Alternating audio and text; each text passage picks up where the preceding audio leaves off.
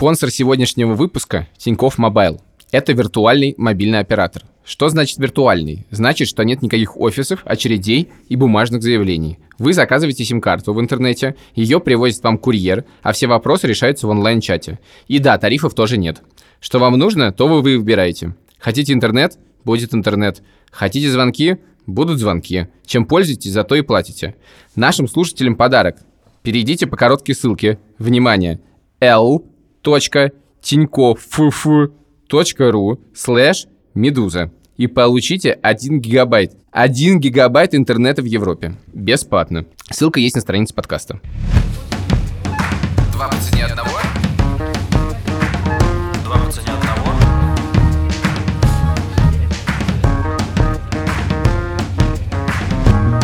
Привет, это подкаст «Два по цене одного» и его ведущие Саша Поливанов. И Илья Красильщик, привет. Скажи, ты уже отключил телефон свой? Я отключил. Зачем я его отключил? Мне нужно немедленно включить обратно. У нас же сегодня подкаст про телефоны. Да, сегодня мы говорим про связь, сколько мы тратим на связь, как мы это делаем, можно ли как-то это изменить и так далее. Скажи мне, пожалуйста, сколько ты сидишь э, в своем телефоне, например? Оказывается, на самом деле, что я сижу, во всяком случае, в телефоне не так уж и много времени. У меня, значит, за неделю 4 часа в Хроме, 2 часа в Слэке, 2 часа в Телеграме, 2 часа в Фейсбуке, час в Инстаграме, о, 2 часа в Букмейте, хоть что-то полезное. В общем, все время кажется, что я не сплю и не сижу за рабочим компьютером, я сижу в телефоне. Да, ну я, у меня тяжелая ситуация. Я сиди- просидел за последнюю неделю 5,5 часов в Фейсбуке, 2 и 3 часа, 2.3, ну, соответственно, 2 часа 20 минут, видимо, в Сафари, 2,5 часа в Телеграме, полтора часа в Инстаграме, час в мессенджере, господи, какой кошмар, а, э, полтора часа в Медузе, час в Слэке, дальше полчаса, ну, это чемпионат мира по футболу, я просидел в э, приложении Sports.ru, полчаса я что-то делал в Google картах, полчаса я что-то делал в, в камере, в камере телефона, 47 минут я просидел в Gmail, Не увлекайся. ну, и, ну много, и да, и совсем как бы это guilty pleasure просидел больше полутора часов в игре PUBG Mobile. Да, знаешь, что такое PUBG Mobile? Да, знаю. Знаешь, хорошо. Это надо стрелять. Надо стрелять. Да, так вот, в общем, мы очень много сидим в телефоне, поэтому... Подожди, Даже- подожди, подожди. Ну чё? А вот, значит, ты только что сказал эти оглушительные цифры, потому сколько ты времени ты провел в телефоне. А скажи, сколько Я ты за телефон платишь? Я за телефон считаю. Я за телефон плачу мало. То есть я на самом деле плачу, конечно, немало. Я, наверное, плачу где-то в районе там, это 20 евро, это полторы тысячи рублей, но за которые я получаю абсолютно безлимитный интернет и безлимитный, э, безлимитные звонки, безлимитное все. Забегая вперед, плюс и роуминг по Европе э, бесплатный потому что в Европе он стал бесплатным. И, э, конечно, с одной стороны, не очень много денег, не- э, с другой стороны, полторы тысячи рублей, ну, как бы, нормальные деньги. С другой стороны, это настолько мне важно, что, в общем, это ничто. Я считаю, что э, за связь мы платим настолько маленькие деньги по сравнению с тем, сколько этим пользуемся, что это просто как бы исчезающе мало. Если вот мы обсуждали разные другие вещи в последних подкастах, за это уровень важности и цена, они абсолютно не соответствуют друг другу. Наконец-то наши траты совпали с тобой э, впервые, кажется. Потому что они одинаковые у нас тут у всех примерно, да? Да, да, у меня такие же траты. Я действительно трачу около 20 евро, полторы тысячи рублей. И у меня тоже, надо сказать, такие же ощущения, что если бы мне сказали, теперь ты платишь за связь 3000 рублей, я бы сказал, окей, это самая важная трата в моей жизни. И, ну, еще домашний интернет тоже я плачу, ну, типа, тысячу рублей. Да, собственно, что я хотел сказать, что трата за связь состоит из много чего обычно у людей. То есть есть, понятно, день, который мы платим за сотовую связь, да? Есть день, который мы платим, есть день, который мы платим за домашний интернет, есть деньги, которые мы, может быть, платим, кто-то еще платит за стационарный домашний телефон. Я, можно расскажу тебе историю? Я, значит, перед Новым годом еду в Москве с папой на машине и говорю, пап, что вы подарите друг другу с мамой на Новый год? Папа говорит, мы подарим друг другу телефон. Я говорю, в смысле, один двоих? Он говорит, да, домашний телефон. Я говорю, у вас же есть. Он говорит, да, но он не очень хорошо работает. Я говорю, подожди, им же никто не пользуется. Он говорит, я не пользуюсь, пользуется только мама, и звонит она по двум номерам. Но это очень важно. Я говорю, подождите, это ваш общий подарок друг другу на Новый год. Как это возможно? Ну, в общем, это, это как бы вещь ушла абсолютно из жизни. И, не знаю, я, например, трачу деньги еще там на московский телефон. Но, в общем, так или иначе, мне кажется, самой главной нашей тратой и самый единственный трат, который интересно обсуждать, это является трата за телефон, потому что, ну, там что-то есть. Потому что, честно говоря, трату денег на домашний интернет, но у нас, знаете, будет э, подкаст зубодробительной темой ЖКХ, который мы пытаемся... Жду не дождусь Да, да. ЖКХ. Мы постараемся как-то выкрутить эту тему э, в какое-то интересное русло, но я считаю, что интернет нужно засунуть в ЖКХ домашний. Давай обсуждать, э, давай обсуждать то, что мы тратим на именно вот это устройство, которое я сейчас держу в руках, правда, вы этого не видите. Смотри, вот что интересно. Вот ты сказал полторы тысячи рублей, что ты тратишь мало на, на связь. На самом деле ты тратишь больше среднестатистического россиянина в несколько раз. Ну, я не сомневаюсь, да. Есть такой показатель ARPU, сколько человек тратит в месяц на... Сколько абонент тратит в месяц на, на сотовую связь. И он по итогам 2016 года был у всех операторов в районе 360 рублей, где-то в этом духе. В 2017 я думаю, что чуть побольше, но порядок такой. И эту фразу я мечтал произнести, когда готовился к подкасту. Я прочитал финансовую отчетность МТС и Мегафон за 2016 год, их годовые отчеты, плюс годовой отчет Теле2 и э, я Серьезная зна- заявка на победу сейчас Теп- была. Теперь я буду сыпать всякими арпу и другими Так, погоди про интернетами арпу. вещей Пога- и бигдатами. Стой, остановись, погоди про арпу. Я, я хотел...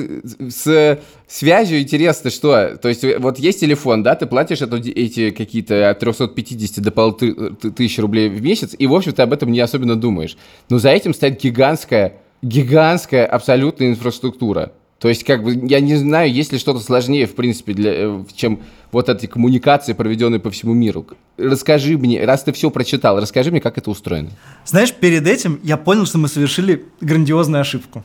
Вот мы с тобой говорим, сколько времени ты тратишь на связь? И стали копаться в интернете. Сколько времени в интернете в телефоне мы проводим? Больше 50% абонентов российских операторов не выходят в интернет с телефона. Сколько? Больше 50% по итогам 2016 года. Больше 50% не выходит в интернет? не выходит в интернет, а, потому что у большинства в телефонах просто нет такой возможности, а другие выходят только, э, когда есть Wi-Fi. Например, вот моя мама выходит э, в интернет только при Wi-Fi. Мгм. Довольно феноменально. Так, Ты просто моско- московский житель, житель Тверской улицы. Тебе кажется, что все ходят с айфонами. На самом деле все ходят со С старыми андроидами. кнопочными телефонами. Я считаю, что все ходят с андроидами, нет?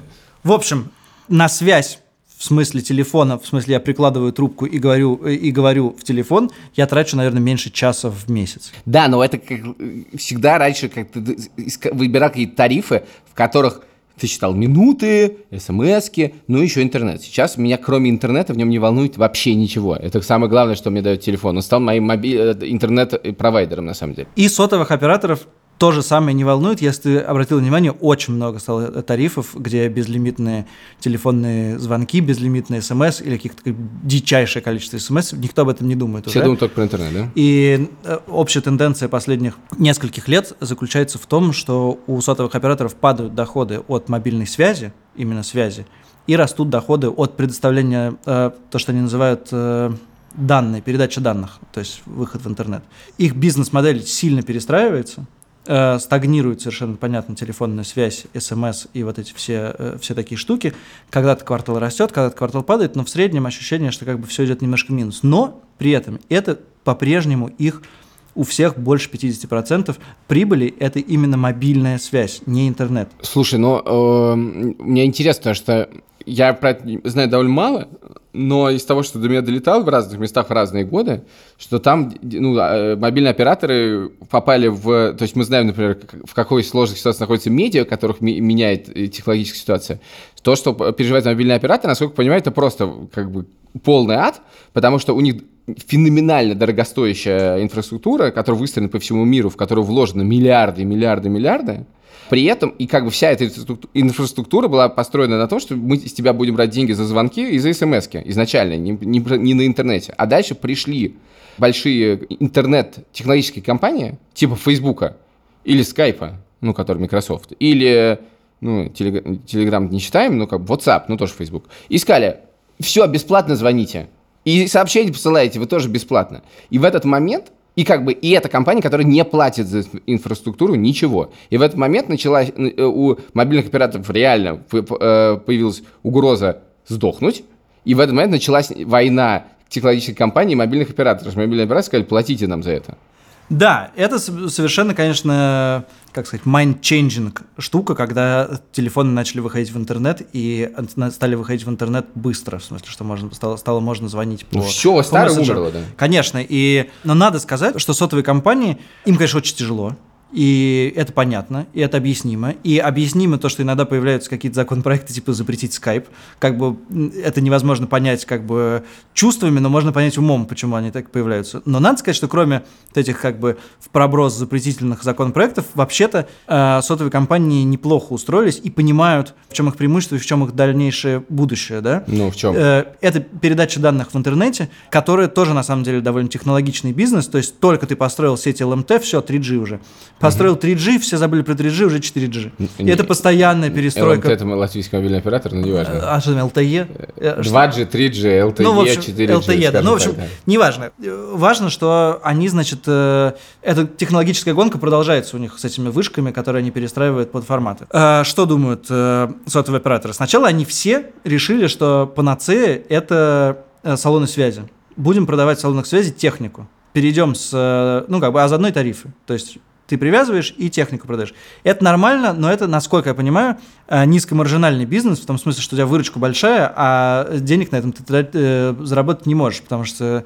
Что сотовые- телефон начинают продавать в интернете. Потому что сотовые салоны это очень дорого, да, где- и- и- их держать. Потому что магазины тоже гибнут в интернете. Поэтому, значит, они, Из интернета. э, поэтому сотовые операторы поняли, что нужно соединять телефон с э, банком и делать банковские услуги, и э, это, видимо, большой бизнес, который будет процветать, э, соединение банковских услуг и телефонных услуг. Они э, выходят в смежные области, спутниковое телевидение, какие-то облачные сервисы. Они начинают понимать, что надо работать с Big Data, и в отчете МТС говорится, что совокупный эффект от Big Data у них составил в 2016 году полмиллиарда рублей, довольно много. Я не очень понимаю, что стоит за этой цифрой, в смысле, значит ли они продают да, просто Big Data на, на, на Значит, они полмиллиарда? данные пользователи просто? Да, да, нет, ну, значит? вряд, не, вряд ли, э, конечно, это. Вот, и э, они понимают все, что следующая большая штука, что зачем нужно охотиться, это чтобы у тебя были следующие э, сети быстрого, э, быстрого интернета, 4G и 5G. Чтобы, потому что если ты сделаешь 5G классно, то к тебе пойдут компании, к тебе пойдет во-первых, э, всякие автомобильные навигаторы, самоуправляемые автомобили, умные дома, э, э, всякие системы слежения, все, что требует очень быстрого интернета, то, что требует ну, как бы невероятного объема передачи данных. То есть 5, 5G передает данные там сколько? На несколько порядков быстрее, чем 3G. И кто первый, значит, заберет себе эту технологию, она же сейчас проверялась на Олимпиаде в Пхенчхане. Корея, да, проверялась. А, вот, когда там они по периметру каких-то трасс см- смотрели, значит, за, за перемещением всех птиц и всего остального. Короче говоря, мобильный оператор смотрит в сторону интернета, в сторону быстрого интернета. Это их развитие. Хорошо, ладно, с вами был э, в эфире был годовой отчет всех российских э, телеком-операторов. Он еще вернется. Он еще вернется наверняка к на- к нам, но во- вообще ты мне сообщил довольно интересную вещь. Ты мне сообщил, что все, для чего мне нужен мобильный оператор, это не то, о чем он сейчас думает. Не, не то, о чем мы думаем, скорее всего. Э, и не то, с чего он получает главную свою Да, но смысле, сейчас. меня, единственное, что мне от него нужно, чтобы у меня интернет летал. Вот реально. Более того, если у меня не будут работать звонки и смс ходить, я, может быть, даже этого не замечу. То есть замечу, но это, я переживу это. Если у меня не будет интернета, то как моя жизнь качественного падает сразу в разы. Возможно, что я наконец избавлюсь от аддикции и 6 часов сидения в Фейсбуке в неделю только в телефоне. Может, это и хорошо. Но так или иначе, вот эта вещь, о которой я сейчас говорю, является для мобильных операторов сейчас вообще не... не- это, это им так, с барского плеча. Ну, берите свой интернет. Пожалуйста. Нет, эти парни понимают, что будущее за интернетом. Они хотят удовлетворить твои потребности. Ну, в виде интернета вещей, э, автомобилей, или, или в смысле, чтобы у меня был быстрый интернет на И чтобы у тебя был быстрый интернет на сим-карте. Окей, короче, в любом случае, единственное, что я хочу от мобильного оператора, чтобы я про него, честно говоря, ничего не знал. То есть мне хочется, чтобы у меня был интернет, и, в принципе, всегда, когда в моей жизни появляется мобильный оператор, как правило, это неприятное появление. То есть, в принципе, его задача быть невидимым. Знаешь, есть такая футбольный комментатор очень любит говорить, что судья на поле, если незаметный, значит, он хорошо выполнил свою работу. Вот, мне кажется, э, с сотовым оператором действительно так. Как только ты его замечаешь, как правило, что-то случилось плохое. Да, да, ну в смысле, и есть такая плохая вещь, которая касается каждого, кто решает немножечко передвинуть своего родного города куда-нибудь, а именно роуминг. И вот это вещь, за которую мобильных операторов, мне кажется, ненавидят абсолютно все.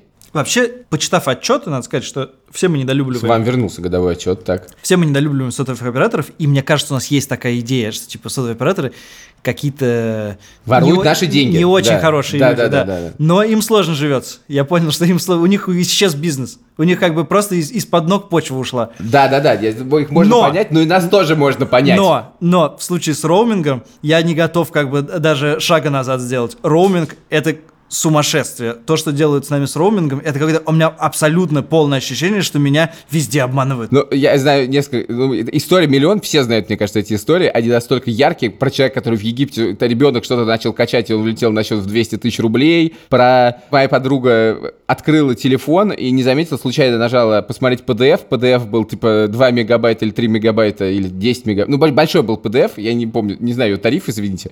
Но она влетела на 10 тысяч рублей, скачав один PDF. Но самая классная история про человека, который летел по- на, на рейсе, кажется, Калининград, Санкт-Петербург, и пролетая над Эстонией, он не включил авиарежим, пролетая над Эстонией, он поймал связь, и его телефон начал что-то что обновлять, и тоже он влетел на какой-то адский счет. Ну, то есть такого много. Вообще, самое главное, конечно, как действительно, это абсурдные деньги, которые ты платишь за дорогу. Почему? Давай прорекламируем Евросоюз. В Евросоюзе с недавних пор роуминг от, э, роуминга нет в Евросоюзе, и это, конечно, стало дико удобно. Всегда раньше первое, что ты делал по выходу из самолета, искал сим-карту, платил какие-то бешеные деньги за то, что у тебя был интернет, потому что тебе нужны карты, тебе нужно переписываться, тебе нужно по работе что-то делать. Сейчас этого нет, это какое-то облегчение страшное, если В честно. прошлом году это сделали, э, делали это супер тяжело, потому что ну, вообще роуминг это супер сложная схема. Мы немножечко разделили э, с Сашей обязанности по этому подкасту. Саша вот читал годовые отчеты, а я изучал, как устроен, в частности, роуминг. Там, знаешь, чем проблема роуминга? Почему это столько стоит? Почему? Спасибо за вопрос, Александр. Стоит это так дорого вот почему. Потому что это вот как к тебе, кстати, вопрос. Ты, ты считаешь, что ничего не надо регулировать. Ты не любишь регуляции, да? Вот отношения Я не люблю неправильную регуляцию. Вот я тебе сейчас расскажу про регуляцию. Значит, отношения абонента и сотового оператора регулируются рынком, да, то есть операторы борются за абонентов, да, и предлагают, в этой конкуренции предлагают дру- какие-то м, тарифы, которые приведут ним больше людей. В случае с роумингом это устроено так. Вот у тебя есть твоя сим-карта, да, и, и ты живешь в России, и ты же хочешь поехать в, не знаю, в Германию, да. Для того, чтобы у тебя твоя сим-карта работала, твой оператор идет сам к операторам в Германии и говорит, ребята, давайте заключим договор на предоставление услуг. Они говорят, окей, это будет стоить миллион. И у него нет никаких механизмов снизить эту сумму. Никаких. Подойти к другому оператору. Их два или три. И те скажут то же самое. У них нет никакого... Это, конкуренции нет. Более того, проблема заключается в том, что ему нужно будет заключить все равно договор и с тем, и с другим, и третьим. Он не может работать только с одним оператором, потому что тогда роуминг будет работать, скорее всего, плохо. Он заключает договоры со всеми, и никакой конкуренции там нету. Дело в том, что когда мы ругаемся на нашего оператора, который снимает нас 10 тысяч рублей, он, конечно, снимает, он как бы плохо себе не делает, но почти все эти деньги уходят не ему, а оператору, с которым он заключил договор.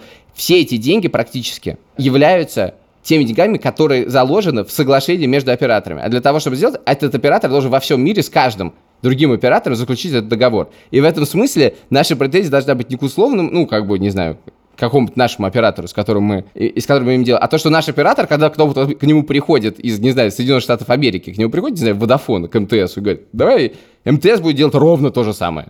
И это вопрос внерыночных отношений. Там нет конкуренции. Если бы это было так, Это так. То роуминга внутри России не существовало бы. Вот это другая история. Отдельная вещь. Вот это я, честно говоря, какой бывает роуминг? Есть три вида роуминга, да? Есть э, международный роуминг, есть национальный роуминг и есть внутрисетевой роуминг. Международный роуминг это то, что я сейчас описал. Национальный роуминг это когда оператора нет покрытия в каком-то регионе, и он заключает договор с другим оператором. Фактически это то же самое, что международный роуминг, потому что это межоператорные отношения. Есть внутрисетевой роуминг.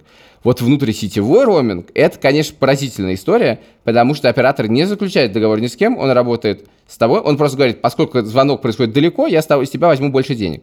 Вообще-то я тебе хочу сказать, что Федеральная антимонопольная служба запретила внутрисетевой роуминг, и все гордо написали, что с 2018 года в России внутрисетевого роуминга больше нету, но, как показывают разные новости, которые идут, он еще есть. В смысле, там все продляет и продляет, но его, скорее всего, все-таки скоро не будет. У меня есть карта российского сотового оператора э, московского региона.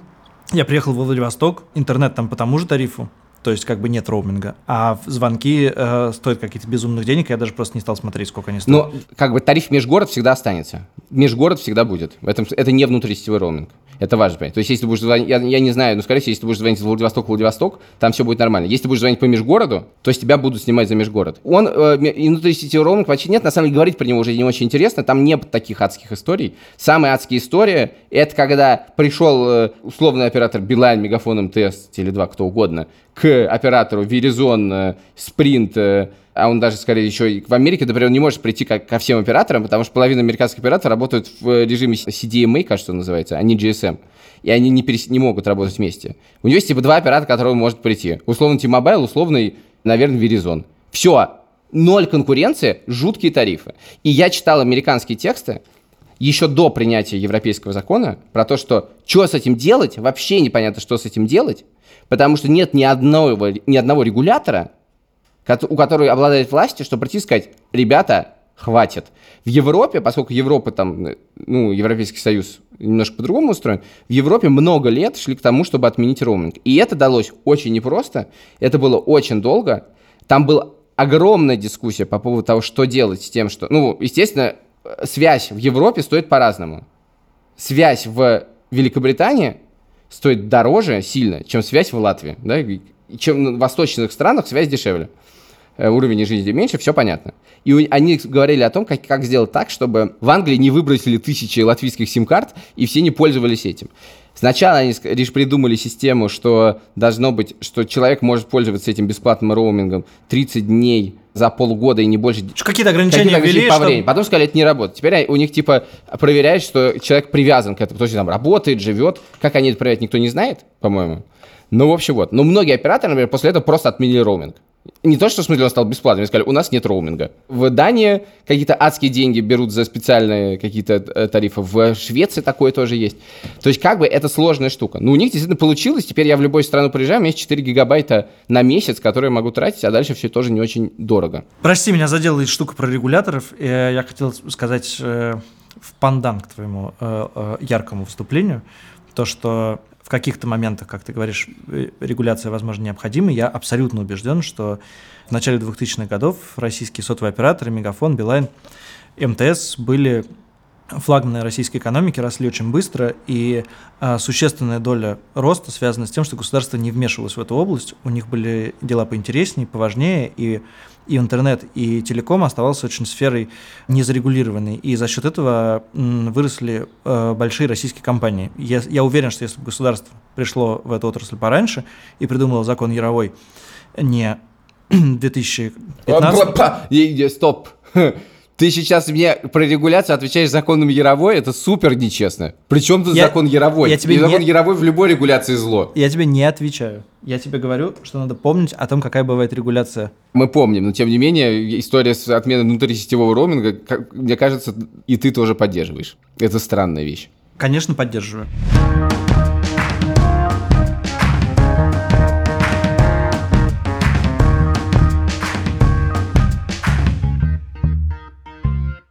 Спонсор этого выпуска Тинькофф Мобайл. Он устроен таким образом, что вы сами создаете свой тариф. Если вам нужно много трафика, то берите полный безлимит за 999 рублей. А есть еще хитрость. Если взять пакет интернета на 16 гигабайт и добавить безлимитные сервисы, мессенджеры, видео, соцсети и музыку, то получится почти тот же безлимит, но всего за 363 рубля. Нашим слушателям подарок. Перейдите по короткой ссылке l.tinькофф2f.ru слэш медуза и получите 1 гигабайт интернета в Европе бесплатно.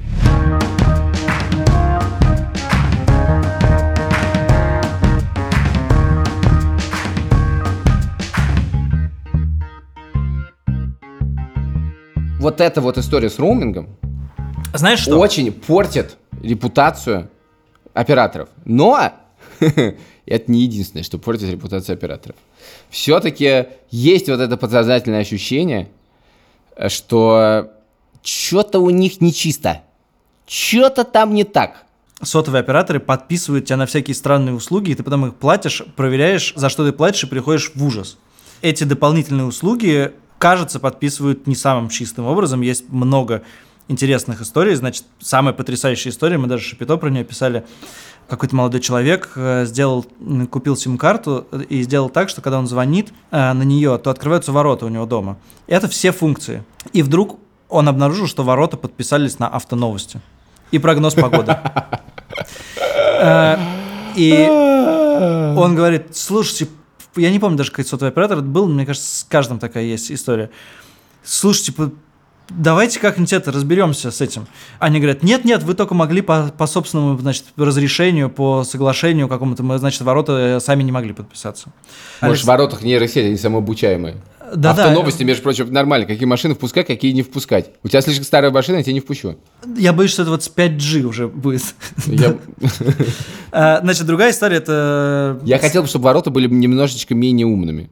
Все-таки расскажу тебе историю про журналиста «Эхо Москвы» Сашу Плющева, который получил сим-карту взамен утерянной, а он ей пользуется только для раздачи интернета себе.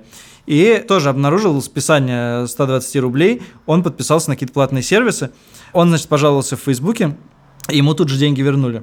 И вообще ощущение, что как только ты начинаешь жаловаться в Фейсбуке, то они сразу быстренько деньги возвращают в избежание репутационных потерь. А если ты звонишь просто на, на их службу поддержки, они говорят тебе, ну так, вы сами подписались, вы сами виноваты, у нас все записано.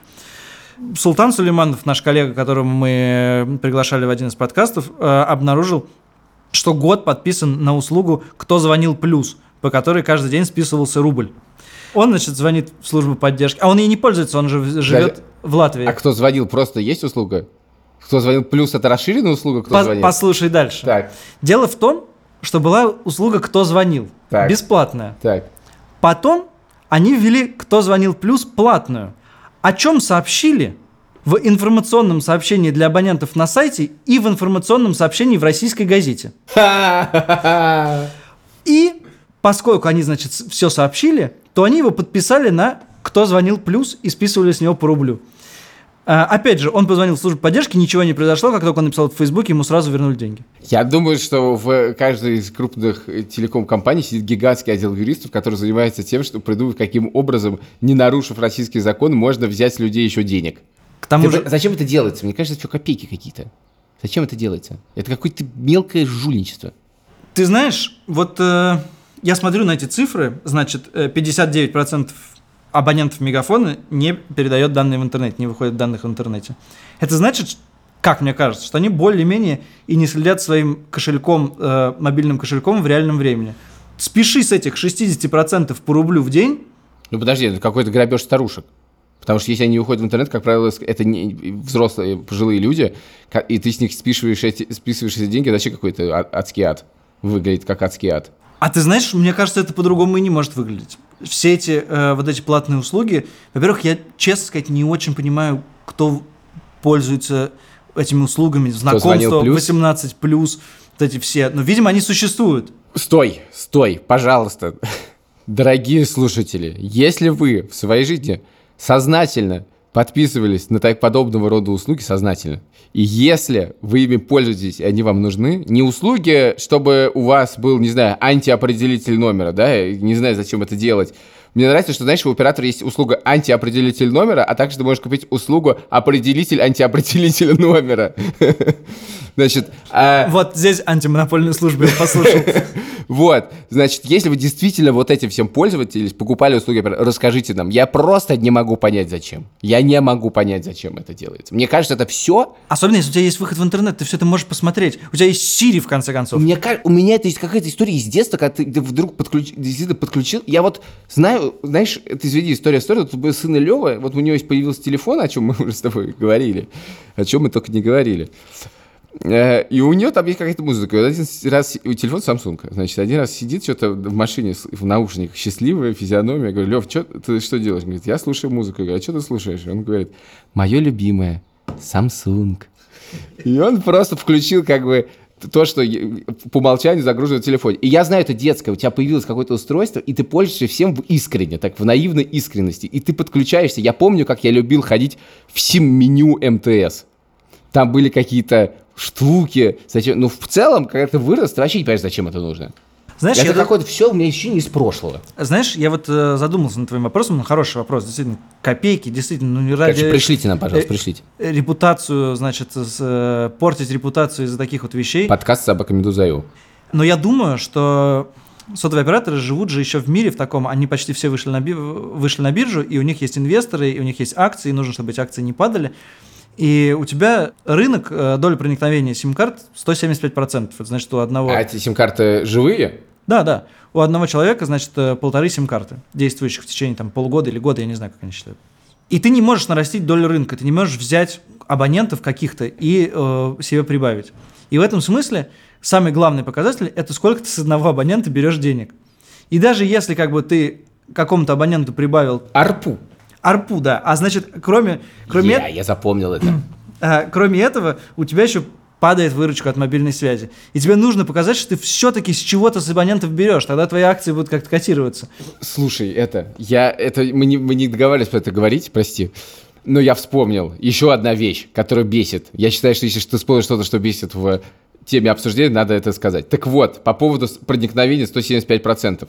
Однажды я приехал в Москву, и у меня была потеряна сим-карта моя. Я потерял сим-карту свою, которой всегда пользуюсь. 11 вечера, аэропорт Домодедово. Я прилетаю из Кишинева, и мне нужна сим-карта. У меня вообще нет связи, мне нужна сим-карта. И, короче говоря, я иду в салон Билайна, бер- покупаю сим-карту, беру сим-карту, и дальше я в 7 утра, следующего дня, просыпаюсь от звонка, говорит, «Алло, Мих, ты?»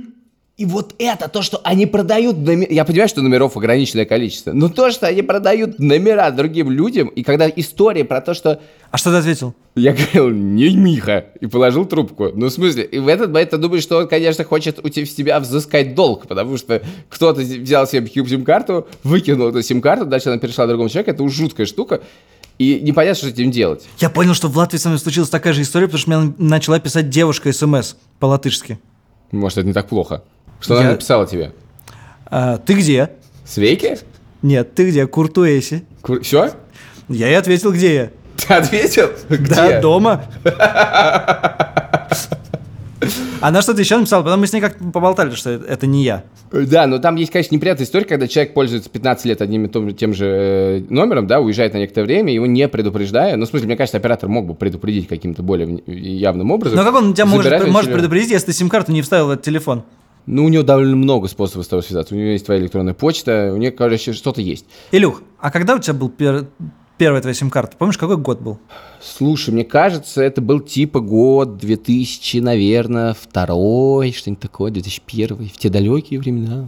Как ты выбирал тогда э, себе сим-карту? Ты понимал, каком, почему ты идешь к этому оператору, а не к Я тому? понимал, конечно, я иду, к- во-первых, она была записана, конечно, на моего папу, а не на меня, потому что мне нельзя было оформить сим-карту. Я шел, конечно, к МТС, потому что у моей сестры был МТС, а почему у моей сестры был МТС, я не знаю, почему у нее был МТС. Я до сих пор помню наизусть ее номер телефона, один из немногих номеров телефона, который я помню наизусть. Вообще, это, конечно, был класс. Я помню мой первый телефон, он назывался Sony J70, у него было колесико.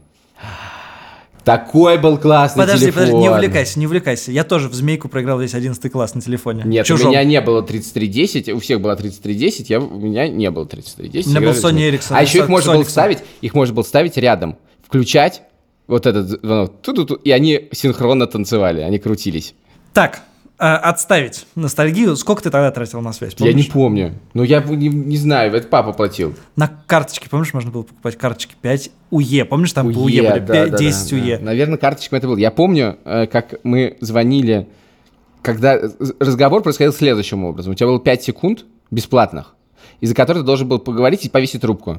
И это довольно долго происходило, потому что, ну, в смысле, это нужно было туда-обратно. И в конце концов, где-то на шестом созвоне кто-то случайно говорил 6 секунд, и это все лишало, терялся какой-либо смысл, потому что все с тебя брали за минуту разговора. А помнишь, как надо было выразить самую важную мысль в жизни в 160 знаках? Да, Твиттер, между прочим, откуда. И я помню, что был специальным шиком, когда появилась кириллица, что это был некоторым шиком перейти на кириллицу, потому что в кириллице в смс влезает меньше знаков, и поэтому та- таким образом как бы манифестировал, что тебе не жалко потратить больше денег на смс, но была некоторая проблема, потому что эти смс приходили кусками, потому что она била- билась на часть. У тебя был пейджер?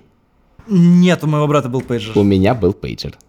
Ну ты вообще Когда модный парень. у меня был пейджер в школе, типа, наверное, один год или два. Я не помню, честно говоря, ни одного сообщения, тоском, ни одного сообщения в этом пейджере. Я всегда помню. очень стеснялся звонить этой женщине и надиктовывать сообщение. Помнишь, надо было с городского телефона позвонить, позвонить женщине, она надиктовывала... Я однажды слушал ночной эфир «Эхо Москвы», и там была передача, которую вели Плющев и Дима Борисов, который теперь на Первом канале, значит, ведет передачу «Пусть говорят». И там разыгрывались кон- э, билеты на концерт моей любимой группы «Аукцион» в клубе «Б2». И та... А я знал всех слова наизусть, и там надо было угадать, сказать, как заканчивается слова песни «Дети в сугробах шумно играют во что?» И я, а, я, значит, звоню в этот тоском, говорю, «Да-да-да, такой-то, значит, эхо Москвы. Снежки! Ты думаешь, какие снежки? Афганистан. И, Естественно, ничего не выиграл. Было вообще... Я, и, и Плющик говорит, нет, Илья, не снежки! Это первый последний раз, когда я что-то сообщал на радио, как будто писал. Это был по пейджеру, я помню такую историю. Слушай, вот мы так рассказываем, как будто это было ужасное время, в смысле, надо было считать знаки, нужно было вообще про связь нужно было думать. Но все-таки я помню, что это было еще Ушло то время. время, когда сотовые операторы боролись за абонентов, когда как раз абонентская база в России была там типа 30 миллионов, 40 миллионов, она там росла каждый год существенно. И люди хотели, чтобы к ним новые подключения, новые подключения, новые подключения. И поэтому они совершенно... Какие-то тарифы были, я помню, у меня был тариф мегафона, а, когда если тебе звонят не с мегафона, то ты получаешь один цент на счет. Невозможно себе представить сейчас такой тариф, да? а, Если тебе звонили не с мегафона, то ты... Да, вещь. Сколько тратил тебе человек, который тебе звонил? Ну, в смысле, он сколько тратил, неважно.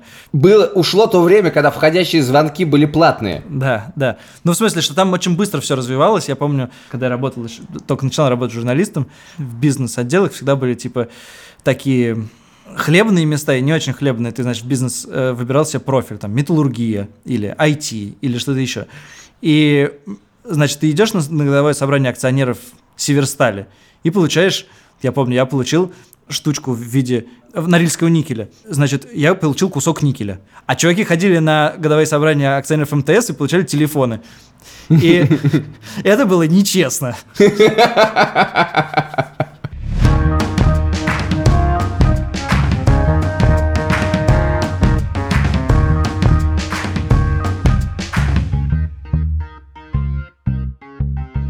Есть еще одна тема, которую хочется обсудить. Она стала модной в последнее время. Я тут сейчас хочу сделать важный дисклеймер. Э, Как вы знаете из э, врезок, у нас есть э, спонсор этого подкаста Тинькофф Мобайл. Но все, что мы говорим, это не связано с, с- То есть мы говорим все, что хотим, ни с кем это не согласовываем, поэтому как бы это... не- ну, но ща- та часть, которую мы сейчас будем говорить, она связана с нашим спонсором, но тем не менее говорим мы это... Хотите верьте, хотите нет, мы говорим это абсолютно сами и э, ни, ни- ни- ни с кем это не согласовываем. Короче, виртуальный оператор. Короче, виртуальные операторы, да, значит, они расплодились в последнее время, я посмотрел, что это такое. Я А, как э, человек, представляющий э, консервативное крыло нашего подкаста, не смотрел и хочется сказать, и никогда не буду на них подписываться, Ну потому вот что и это все, мы сложно. закончили наш подкаст, да, все, спасибо, всего. А теперь, Вам значит, доброго. новаторское крыло нашего, нашего подкаста. Новаторское крыло нашего подкаста, потому что, опять же, невзирая на то, что кто наш спонсор, я некоторое время назад сам перешел на виртуальный оператор в Москве. Пришел я на виртуальный... Вот как я тебе сказал, типа в 2002 году у меня появился телефон, с тех пор я мобильного оператора своего не менял. И сейчас я его только что поменял, С сохранением номера. с хранением номера, да, потому что Прости, как я вычитал из годовых отчетов сотовых операторов, услуга по смене номера не оказала существенного влияния на передел рынка. Да, но это не, не без сомнений, потому что в большинстве случаев это нужно делать самому, это сложная штука, наверное, ну просто никто это не хочет делать. В данном случае это делал не я, а делал оператор. Короче, почему я это сделал? Я это сделал по очень простой причине, потому что я бываю в Москве, э, в России редко, и я просто не понимаю, куда уходили мои деньги со счета. Не в- я не думаю, в смысле, я не понимаю, не в смысле, потому что я уверен, что их кто-то у меня крал, а в смысле я просто не, не понимал структуры этих расходов. Меня, скажем так, не устраивал некоторый технологический сервис. Что- И тут я, собственно, хочу рассказать про, про виртуальных операторов. Что это такое? Значит, во-первых, важный момент. Они появились не только что. Первые виртуальные операторы появились в 90-х годах.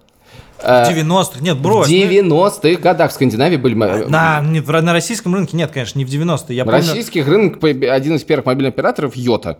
Его сделал, собственно, Скартел, то есть Мегафон. помнишь, еще был какой-то у перекрестка или у кого-то еще? Был у Перекрестка тоже, э, это не так давно был, на самом деле, и он закрылся уже.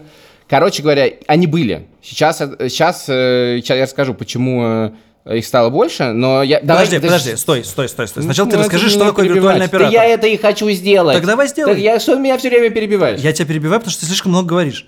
Это правда. Хочешь, ты расскажешь, что такое виртуальный... А я не знаю, а я не ты знаю. не знаешь, это консервативное крыло. Сиди тихо. Короче, значит, виртуальный оператор... Когда ты видел, чтобы консервативное крыло сидело тихо? Когда ты прав, ты прав. Так вот, тема не соответствует накалу, понимаешь, есть проблема, просто не соответствует. Виртуальный мобильный оператор – это оператор, у которого нет инфраструктуры своей. Он приходит к настоящему оператору и говорит, дай мне оптом трафоний трафик. Трафоний – это внутреннее медузное слово, я не всегда думаю, что его больше никто не знает. Дай мне трафик оптом. Я буду тебе за это платить. После чего, закупив это все подешевле, ты предлагаешь это своим клиентам. То есть фактически это как бы перепродажа. Но поскольку ты не вкладываешься в инфраструктуру, то ты все деньги, которые весь твой бюджет уходит в сервис и в маркетинг. А Можно теперь серьезный вопрос? Да. А вот существующим операторам какая выгода от этого? Во-первых, большинство российских операторов считает, что особой выгоды от им нет, поэтому этим никто не занимается. В целом рисков у них тоже больших нету, потому что они отдают, но они оптом отдают, у них загружено все. Ну, как бы у большой тройки нет, как ты сам сказал, проблем с э, абонентской базой, да? Почему сейчас этого стало так много? Потому что оператор Теле2, который меньше остальных операторов, он таким образом, в том числе, наращивает свою базу, и чтобы как бы инфраструктура не простаивала, Подожди, подожди, а это вот в удобно. годовом отчете, который я читал, э, абонентская база виртуального оператора становится абонентской базой, допустим, Теле2. Там есть несколько, я не буду сейчас грузить этим, есть несколько видов виртуальных операторов, но в большинстве случаев, да, это фактически одна и та же база. Иногда бывают разные базы, но там они шерят не все, не всю инфраструктуру, а что-то не шерят. Это слишком сложно, и это никому, мне кажется, не интересно, но так или иначе, это, ну, как бы, Теле2 может считать этих людей э, э, часто своими, своими, и Теле2 первый оператор, и, возможно, единственный, потому что все остальные смотрят на это так, со скепсисом, сделал платформу для подключения виртуальных операторов. То есть это сервис. Ты можешь прийти и сказать, я хочу виртуальные операторы, и тебе предост- скажут, как это сделать. Это сделал Тиньков, собственно, спонсор наш. Это сделал Сбербанк, не спонсор наш. И этого появляется там, то там, то здесь. На что это похоже на самом деле? Это похоже на виртуальные банки, которые вообще-то вокруг нас довольно давно появились. В России есть такой банк под названием Рокетбанк, который на самом деле не банк. Он то к одному банку приделается, то к другому банку приделается. В Европе, я зна- знаю, у меня есть карточка, на самом деле, банка N26, и есть банк Револют, который сейчас пришел в Россию, кстати, только что. Это когда, опять же, ты на инфраструктуре классического банка делаешь свой сервис. И весь упор делается в сервис. Именно это, собственно, мне и нравится, потому что как бы, мне нужно мобильное приложение, в котором я буду видеть, ну там это гораздо просто удобнее. Ты просто понимаешь, на что тратишь деньги, ты это регулируешь, включаешь, подключаешь. Это как бы технология. Технологии, сервисные технологии. Не технологии передачи сигнала, а сервисные технологии. А я исхожу из того, что более-менее качество связи у всех э, одинаково среднее, потому что просто в России очень много людей, и каналы все загружены. Вот. В Латвии очень хорошее качество связи, потому что людей мало, например. А дальше я хотел вернуться к... Ты хотел что-то спросить меня, кажется. Скажи, Нет, я опять мне- очень долго говорю. Мне пришла, в хочешь голову, пошутить? мне пришла в голову такая аналогия про телефон, а, что в будущем, видимо, поскольку действительно кошелек у нас уже в значительной степени в телефоне, игры, а, телевидение, все у нас в телефоне, то, видимо, телефон становится таким пультом управления жизнью. Вот его можно, можно сделать так, что это вот пульт от телевизора, это такой же, только типа самый умный пульт. И, видимо, этого будет, ну, в смысле, дальше, видимо, будущее там. Нет ничего более страшного интерфейсно, чем пульт от телевизора. Я очень надеюсь, что телефоны не превратятся в этот ад.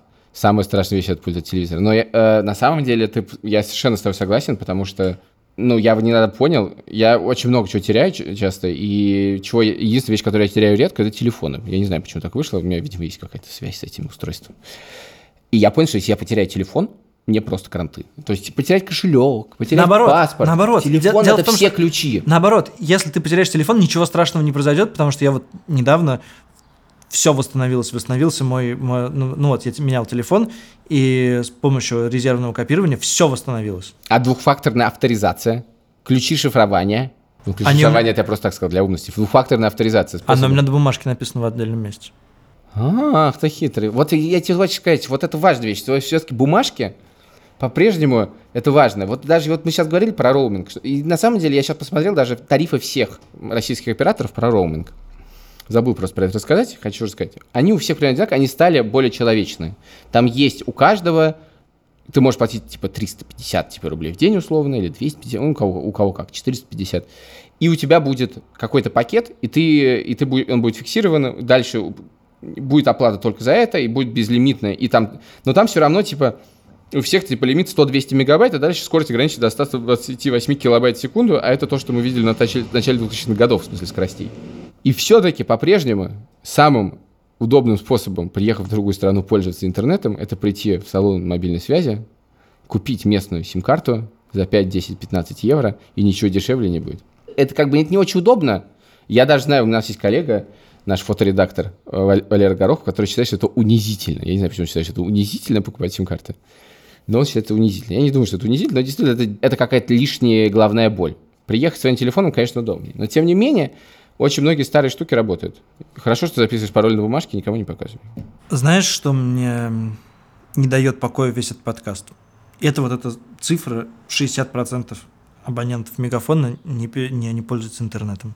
Мы- Возможно, мы просто совершенно по-другому об этом думаем. Что мы, мы пользуемся интернетом, нет, мы пользуемся телефоном совершенно не так, как им пользуется большинство наших сограждан. Мы, конечно, пользуемся всем не так, как наши сограждане, но я бы не, по этому поводу не сильно беспокоился, потому что, как показывают все наши предыдущие подкасты, все мы и всем другим пользуемся не так, как наши сограждане. А, дорогие сограждане, если у вас есть интересная история про то, как э, про связь, про ваши истории в роуминге, про то, как вас на что-то подписали, или, повторю, на то, что вы сами подписались как-то, или про что-то, про что мы не поговорили, а поговорить стоило, расскажите нам об этом, пожалуйста.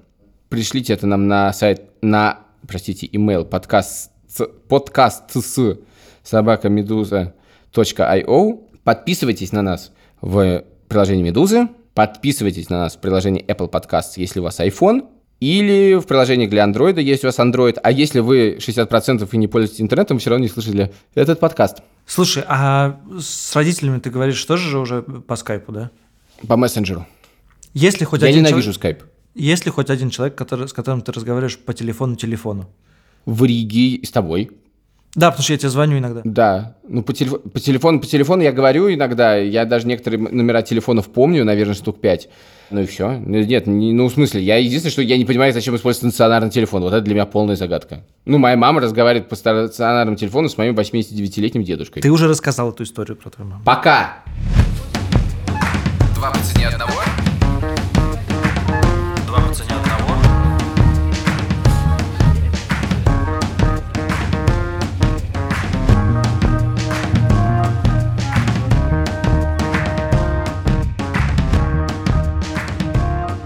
Спонсором этого выпуска был Тинькофф Мобайл.